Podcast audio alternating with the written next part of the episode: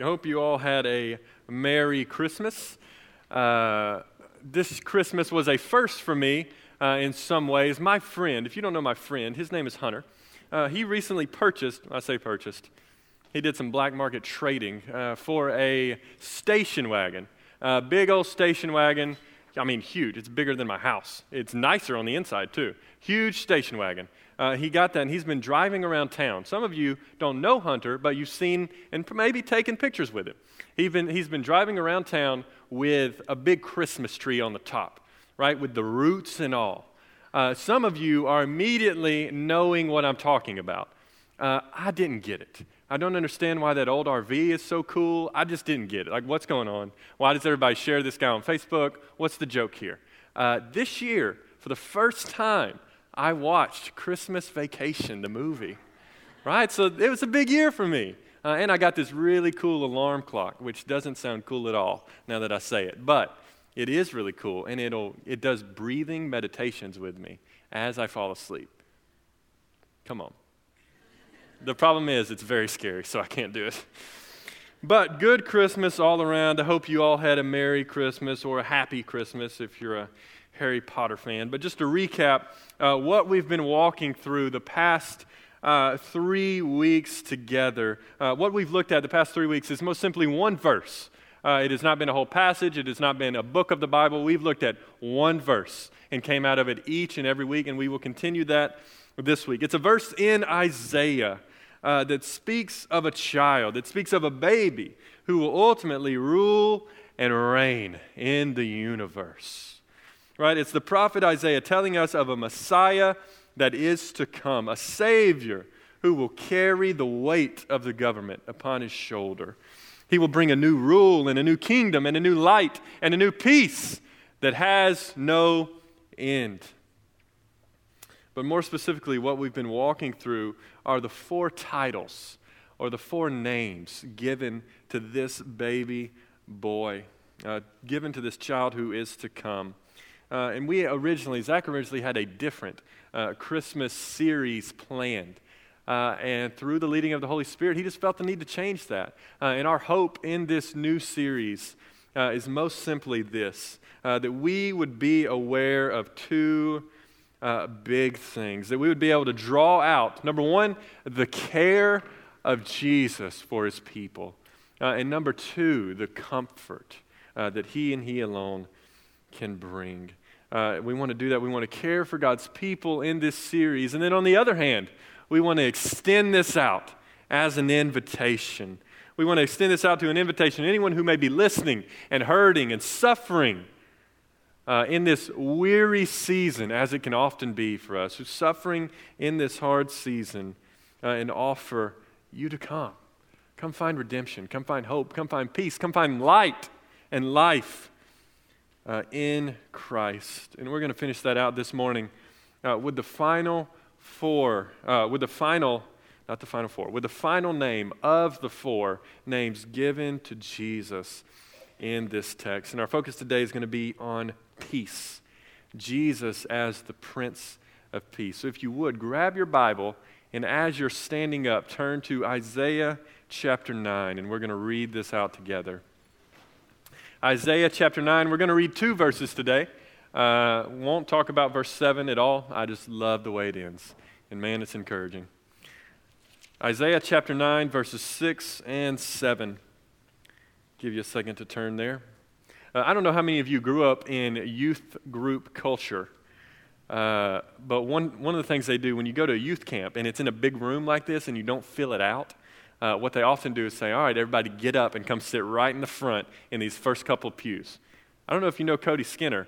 He wanted me to ask y'all to do that. And I told him no, that y'all would be very uncomfortable. So I got your back in that. If you're wondering, we will never do that here, okay? We will never ask you to come sit all right here together. Super spreader. All right. Isaiah chapter 9, verse 6 and verse 7. Let's read this together. For to us a child is born.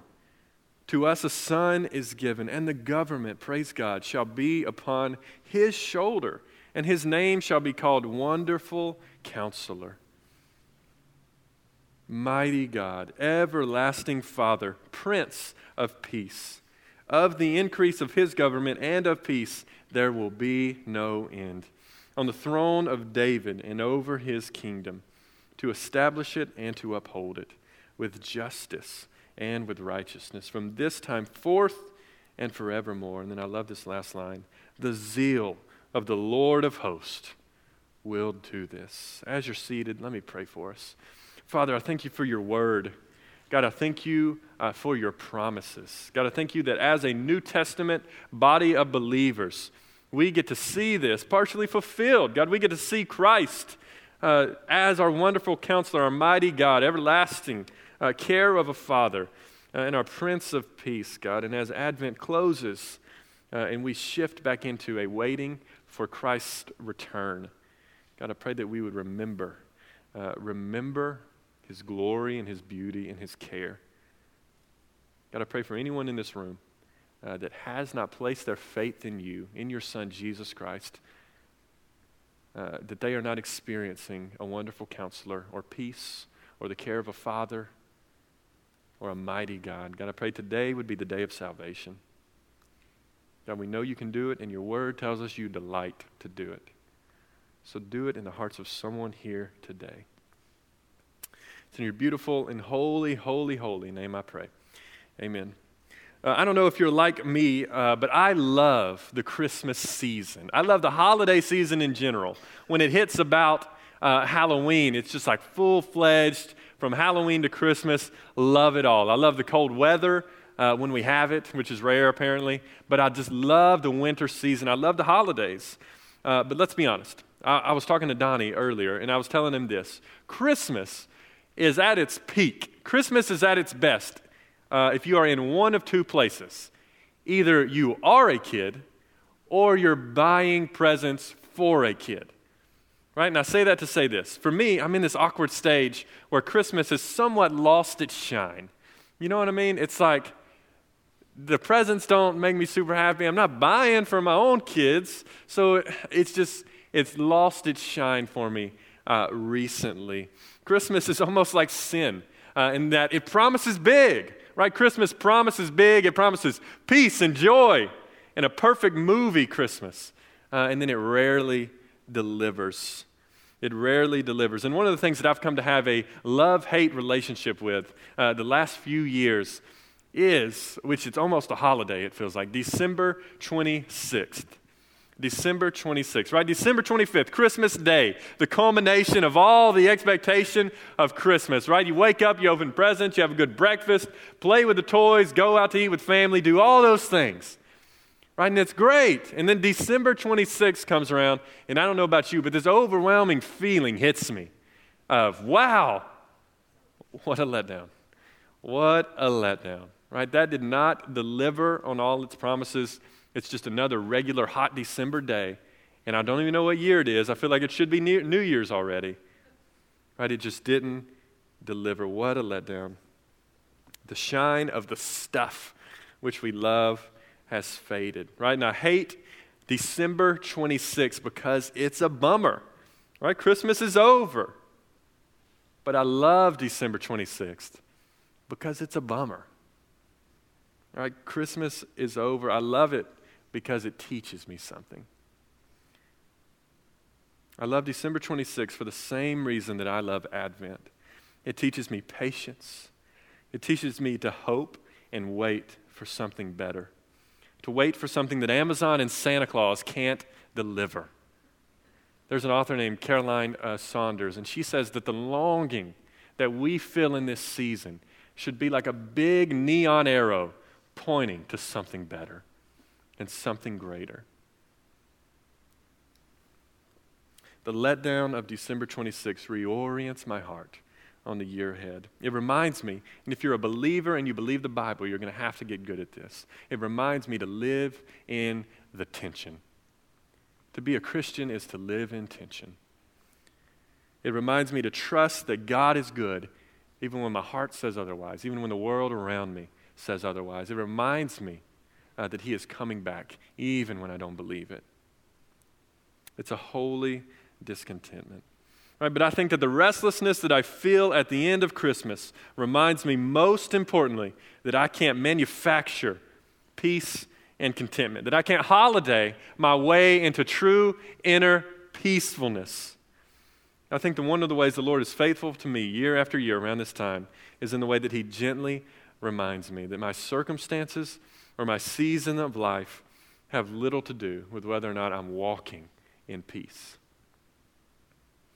And this morning, that's exactly uh, what we're going to talk about. And to be honest, I'm not going to dive much into uh, the title of Prince of Peace. If you want to do some deep theological digging in that, more power to you.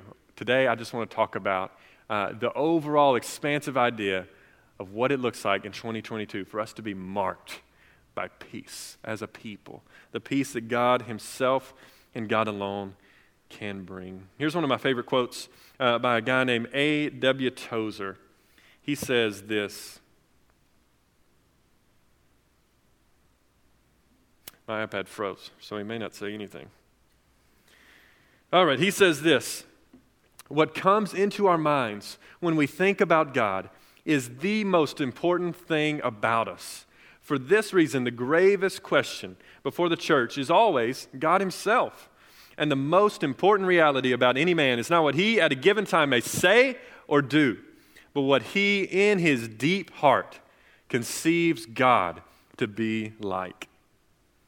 What Tozer is saying is the most important thing about us is what we think that God is like. Not what we say about Him, what we preach about Him, not what we post about Him, but in the deepest depths of our soul. Who do we believe God to be? His character, His attributes. Do we think He cares for us? Do we think He loves us? Do we think He's disappointed in us? The most important thing about you is how you conceive God to be like.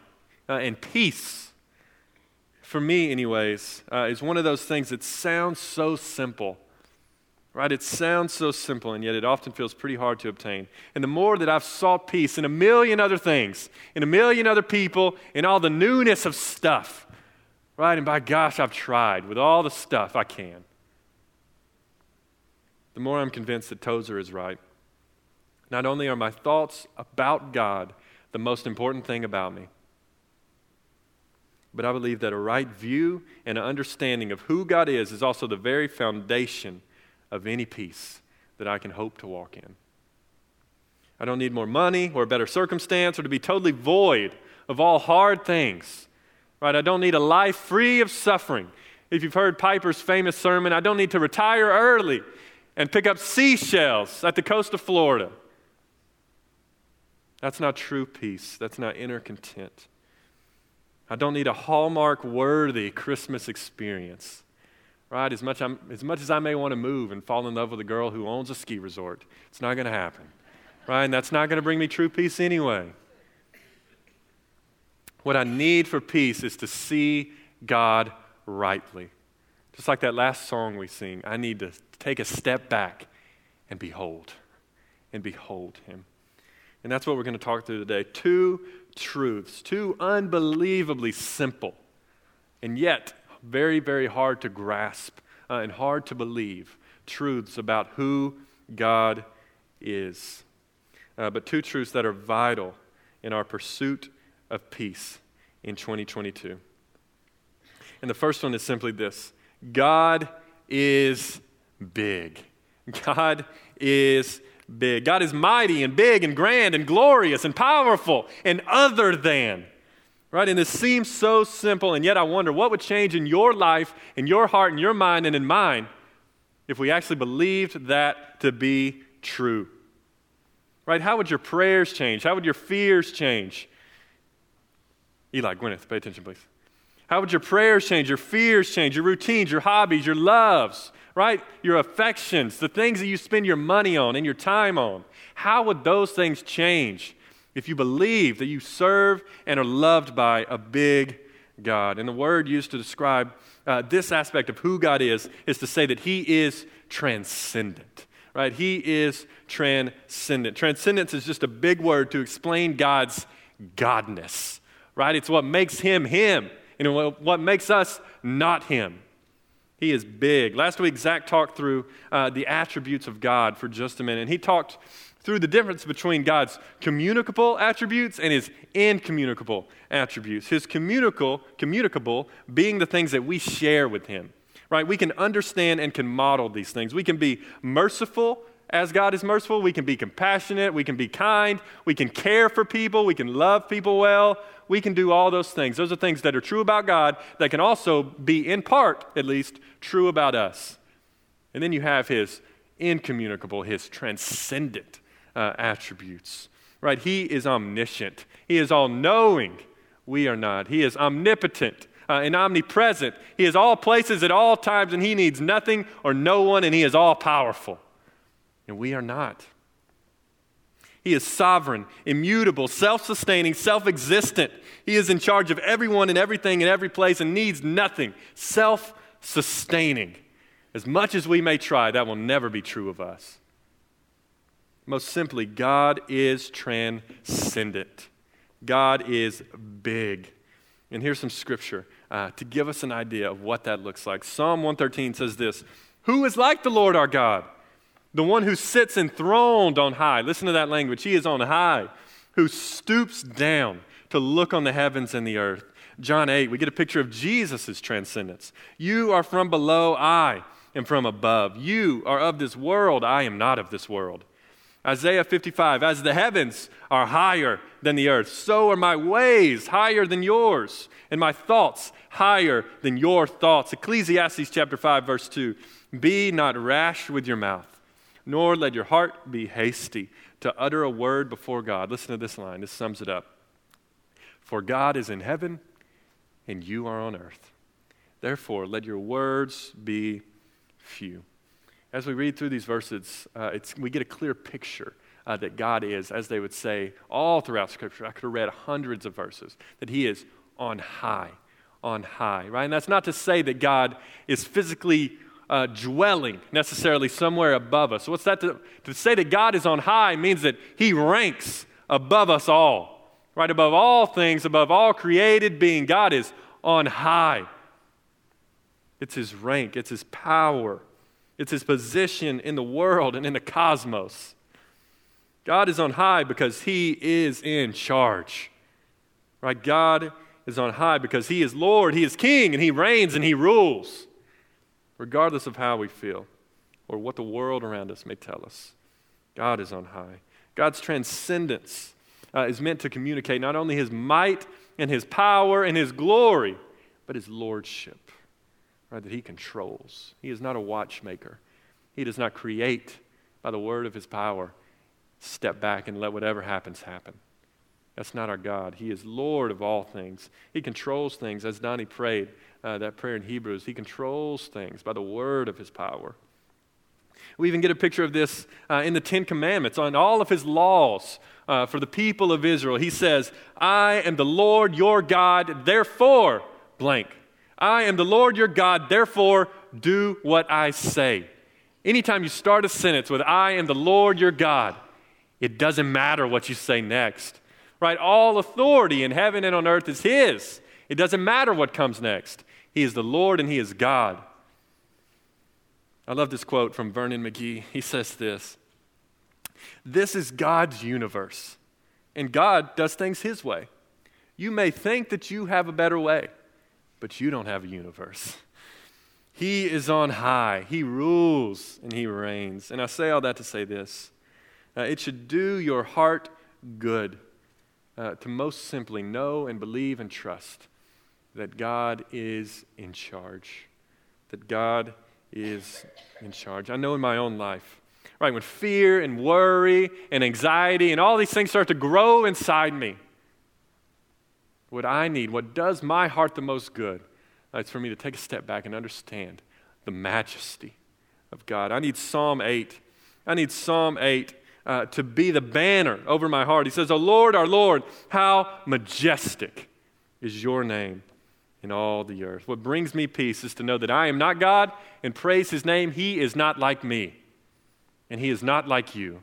You may be great, you may handle your business. But praise God, God is not like you. John Calvin says this There is nothing that troubles our consciences more than when we think that God is like ourselves. The more that I try to find peace by myself or in other people or in other places, the more stuff that I acquire that ultimately leaves me emptier than before. Right? Even when I get that new iPhone and I feel like a better person for a few days, right? You just feel better. It fades. And then they come out with a new XS or something. It fades. The more that these things leave me empty, the more I'm convinced that I just need to see God rightly. What I need is not a new life or new circumstance or greener grass. What I need is to lift my eyes up, take a step back, and behold Him. I need to be reminded of His majesty. That's why my personal prayer is a prayer that I often pray, uh, is the prayer that Moses uh, offered to God, which was God, most simply, God, show me your glory. My heart doesn't trust your word. It doesn't trust your goodness, your bigness. I need, to, I need you to show me how big you are, how powerful you are, in whatever way that looks like. And I think church buildings, man, church buildings used to do this for us in part. That's one of the things that I think the church is missing out on today. We just don't build churches the way that we used to. And I'm not saying that we can't meet with God unless the building's nice. We can meet with God in a basement, in a dorm room, in an underground church, alone, in your bathroom, in the shower, whatever. We can meet with God in all those places. Praise God through Jesus. But what I'm saying is there's something to be said about the way that church architecture, the way that the churches were built, uh, the way that they shaped and formed our understanding of who God is. Right? This one author says this uh, the architecture of the church, the spire, the stained glass windows, the cold. And if you want to get a picture of what he's talking about, uh, just go to Cathedral Church of the Advent, downtown Birmingham. They'll let you in. I promise. Give them my name. They don't know me. The architecture of the church, the spire, the stained glass windows, the cold, the acoustics, the hardness of the pews, the raised pulpit, which is normally off to the side, the stone and precious metals. It fills us with a sense of the sublime. It, its greatness creates in us a feeling not of inferiority, but of human scale, a scale that must be remembered in the face of God. Right? New buildings are built primarily for practicality. Churches used to be built theologically. They were teaching us something. When we walked in the building, before the choir sang, before the preacher preached, we were discipled. We were taught something about who God is by the way the building was built around us, by the stained glass, by the stone, by the garden features, by the raised pulpit. Things like this teach us things about who God is I've never been to Washington, D.C. Uh, I'd love to go one day. Uh, I'm not a political person, but I love the show West Wing. Uh, so that gets me all geeked up just to see everything. And I wouldn't know what any of it was. And it, most of the stuff in the show, they probably fake it. But I'd love to see just the Oval Office, I, any of that. I'd love to see it. Uh, Miss Lisa Skinner, who used to be a teacher, uh, said that her, one of her sixth grade field trips, they went to Washington, D.C. When I was in fifth grade, we went to the rock quarry. Like, I, I don't, did we, was it a low budget year? I don't, I don't know what, what happened. Maybe they spent all their budget for 10 years on Miss Lisa's trip. I don't know. But I'd love to one day go to Washington, D.C. And one of the things I want to see is this picture up here. This is Washington National Cathedral. Washington National Cathedral. You can get a sense of the size of it from all the people down there. And those TV screens, which are probably giant, look tiny. Right? And let me tell you this that I saw in West Wing, so it may or may not be true, but I think it is. You can take the Washington Monument, flip that puppy on its side, and it'll fit down that center aisle. That's how big the Washington National Cathedral is. And I'm assuming that some of you in here, other than Miss Lisa, are probably more well traveled than me, right? And you've probably stood inside this, you've probably seen it. And I wanted to show you this picture show you the beautiful architecture, right? The stained glass. I can imagine probably billions of dollars that it cost to build that thing. Nobody stands in the center uh, of that cathedral, looks around at everything, looks up. In that big room, can you get a sense of the bigness of that cathedral? Nobody stands in the center of that and thinks, wow, aren't I awesome? I have a PhD. I got a huge raise. I'm a scratch golfer. Aren't I great? No, you stand in the center of that and you think, wow, I am not the point. I am not the point. The world does not rely on me, it does not revolve around me. Nothing depends on me. That means you can die and get buried, and we will mourn and we will weep, and the world will keep going. Because it doesn't depend on you and it doesn't depend on me. You step in the middle of that cathedral, you look around, you think, wow, there is someone bigger and mightier and better than me. And he rules, and he is in charge. And I don't know about you, but the smaller that I feel, and the bigger and the grander that God appears, the more peace that I feel. Because I know it doesn't depend on me. I can't even manufacture my next breath, let alone all my hopes and dreams, let alone health. I can run and eat as much kale as possible. Doesn't depend on me. The smaller I feel, the bigger God appears, the more peaceful I am. And yet, again, living in the tension. A God who is big and glorious and majestic and mighty and distant is a God who is not worthy of our worship, a God who would bring no peace and no comfort. We need a big God who is near. Point number two God is near. God is near.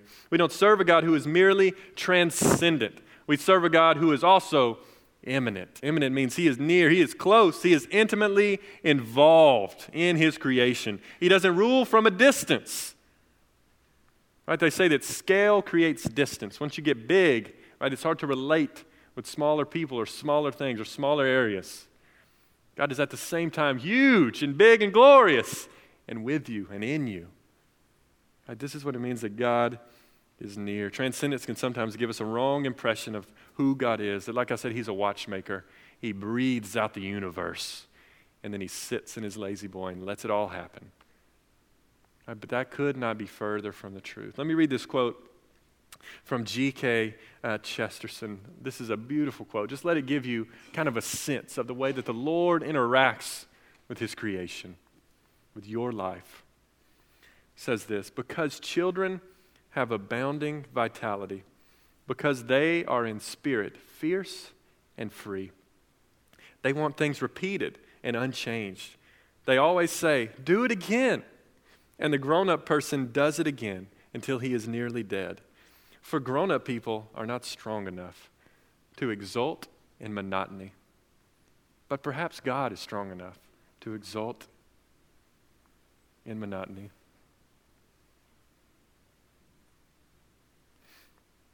It is possible that God says every morning, do it again to the sun. And every evening, do it again to the moon. It may not be automatic necessity that makes all daisies alike. It may be that God makes every daisy separately, but has never got tired of making them. It may be that He has the eternal appetite of infancy. For we have sinned and grown old, and our Father is younger than we. Right, what he's saying is that every sunrise, every raindrop, every breath you take, every cell of oxygen that goes through the veins in your body, from the unending galaxies and universes, the billions of universes that we will never, never explore, never see, never know they exist, all the way down to the hairs on your head, to the thoughts in your mind, to the daisies in the field. God is intimately involved in all of these things. I think one of the ways we see this most clearly uh, is in the way that God talks about his people in the Old Testament, right? Everybody likes to harp on the God of the Old Testament. He's cold, he's distant, he's mean. Right? The Bible just tells a completely different story. Listen to the Lord's heart for his people in this passage in Hosea. And if you know anything about Hosea, they are rebellious at this time. But listen to the Lord's heart. It says, When Israel was a child, I loved him. And out of Egypt I called my son. The more they were called, the more they went away. They kept sacrificing to the Baals and burning offerings to idols. Yet it was I who taught Ephraim to walk.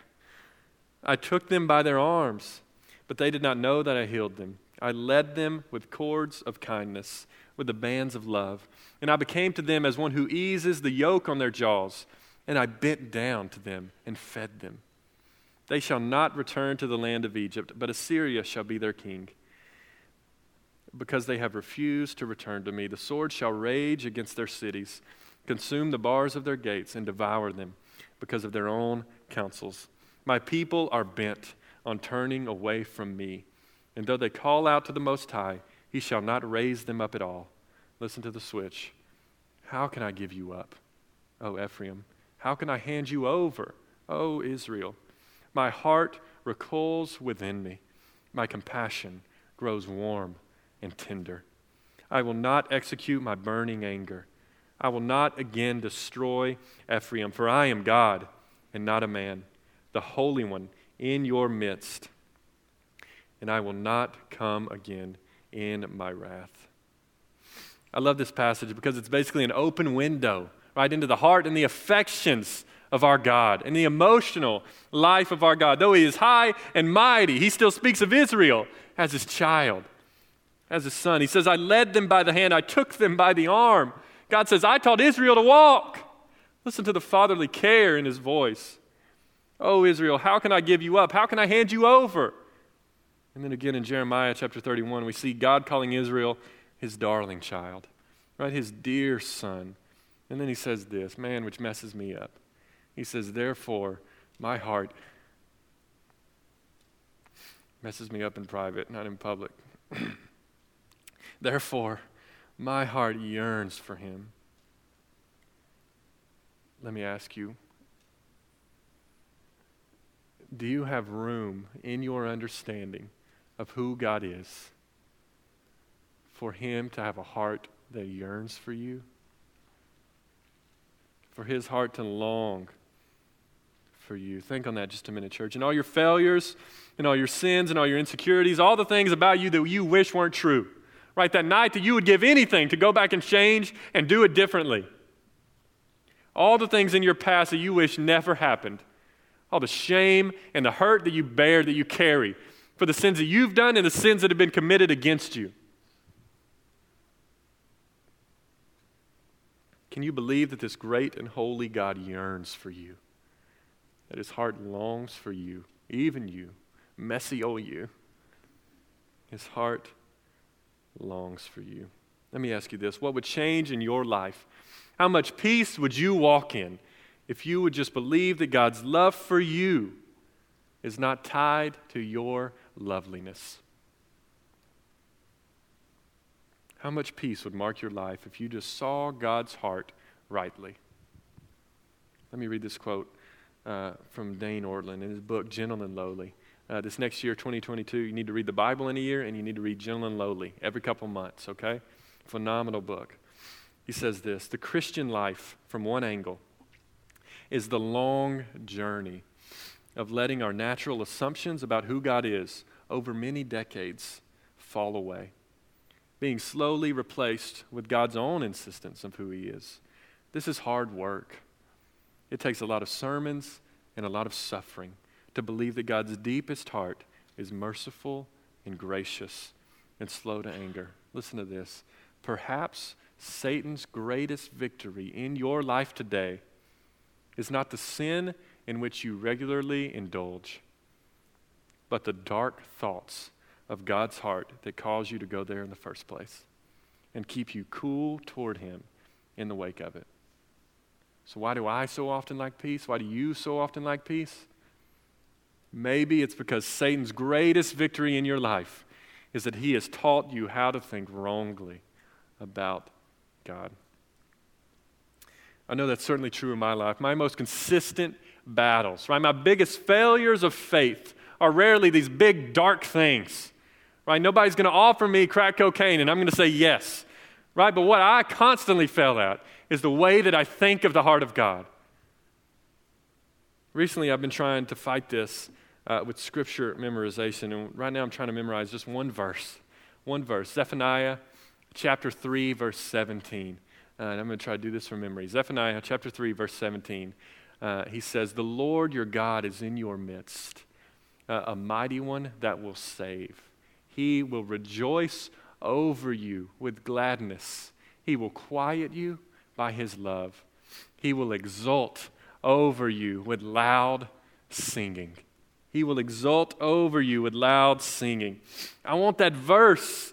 Man, I want that verse to be in my bones.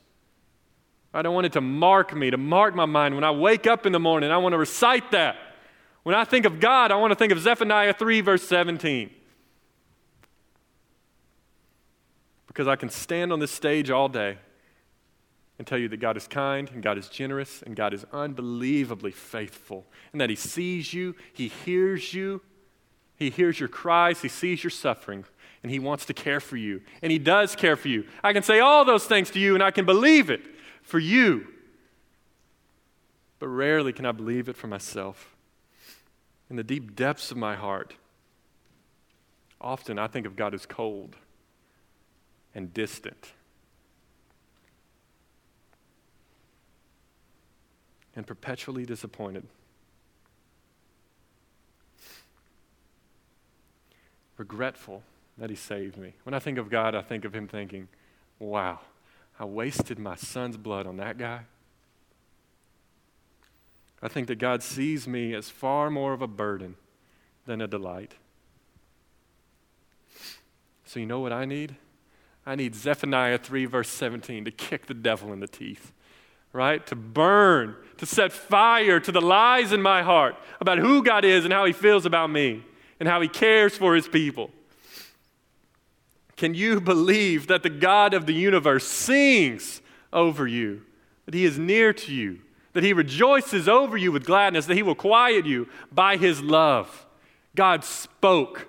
God spoke, and the cosmos were created. Can you imagine the beauty that must pour forth from the mouth of our God when He sings over His people? That's when I need to mark my understanding of who God is. That and a million other verses if anything should stir up peace in you and me, it should be that. That should cultivate peace in your anxious and shameful and longing heart today.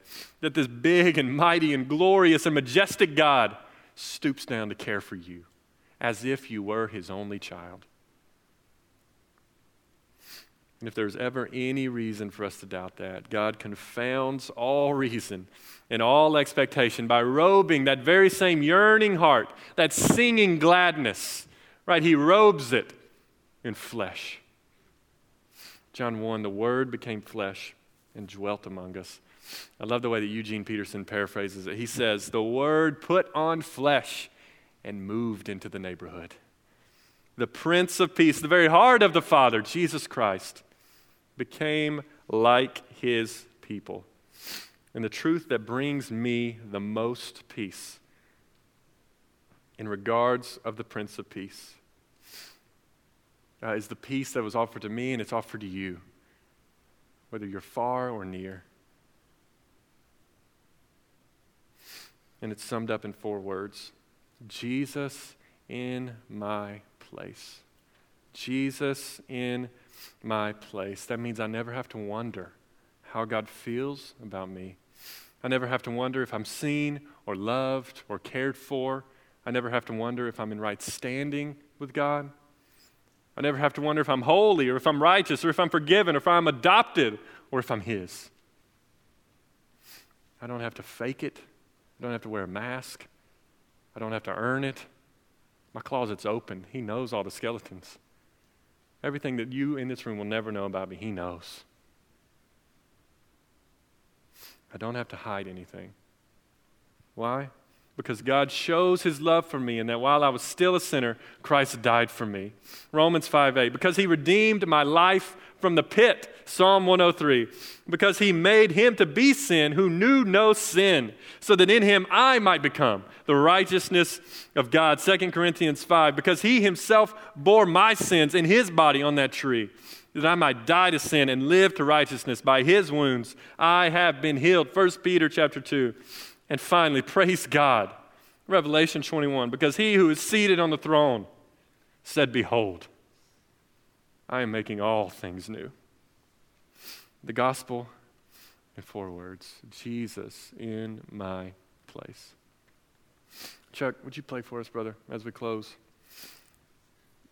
What brings me the most peace uh, is knowing each night when I collapse over my bed, take my shoes off, go to sleep, lay my head on my pillow, what brings me the most peace, regardless of my worries or my shame of a wasted day or all my frustration, regardless of who I have done wrong that day, and the list is long, regardless of who has done me that wrong, done me wrong that day, who I've sinned against or who has sinned against me, regardless of what that day held or what the next day will hold. What brings me peace is that because of Jesus, the Prince of Peace, I have been adopted into the family of God. And regardless of what that day held, there's nothing that I can do to unchild myself. Praise his name. There's nothing I can do to unchild myself. We serve a big and a mighty and a majestic and a holy God. And this big and mighty and holy God, the author of all things, who breathes and universes are created, he steps in to your story and to mine to bring us back to himself. You want this next year, you want 2022 to be marked by peace? Believe that God is big enough to do as He pleases in your life and mine for your good and His glory. And believe that God is near enough to walk with you through it all. C.S. Lewis says this God is both further from us and nearer to us than any other being. What we all need in 2022 is not a different circumstance, greener grass, more money, we need a right view of the strength and the power and the might and the majesty and the kindness and the compassion and the immanence and the nearness and the love of our Lord. If you'll stand with me, let me pray for us and we'll sing. Father, I thank you for your word. God, I thank you that regardless of the lies of the enemy, regardless of how I feel about you, how my emotions have wrongly taught me to think of you, that your word sets me straight. God, that you are a God who delights in your people. You sing, you rejoice, you are a happy God. May we never believe any differently.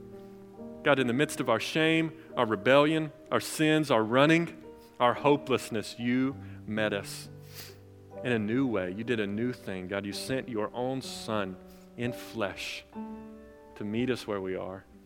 God, I pray that his birth and his death on that cross would be the constant banner and reminder over our life that you are not out to get us.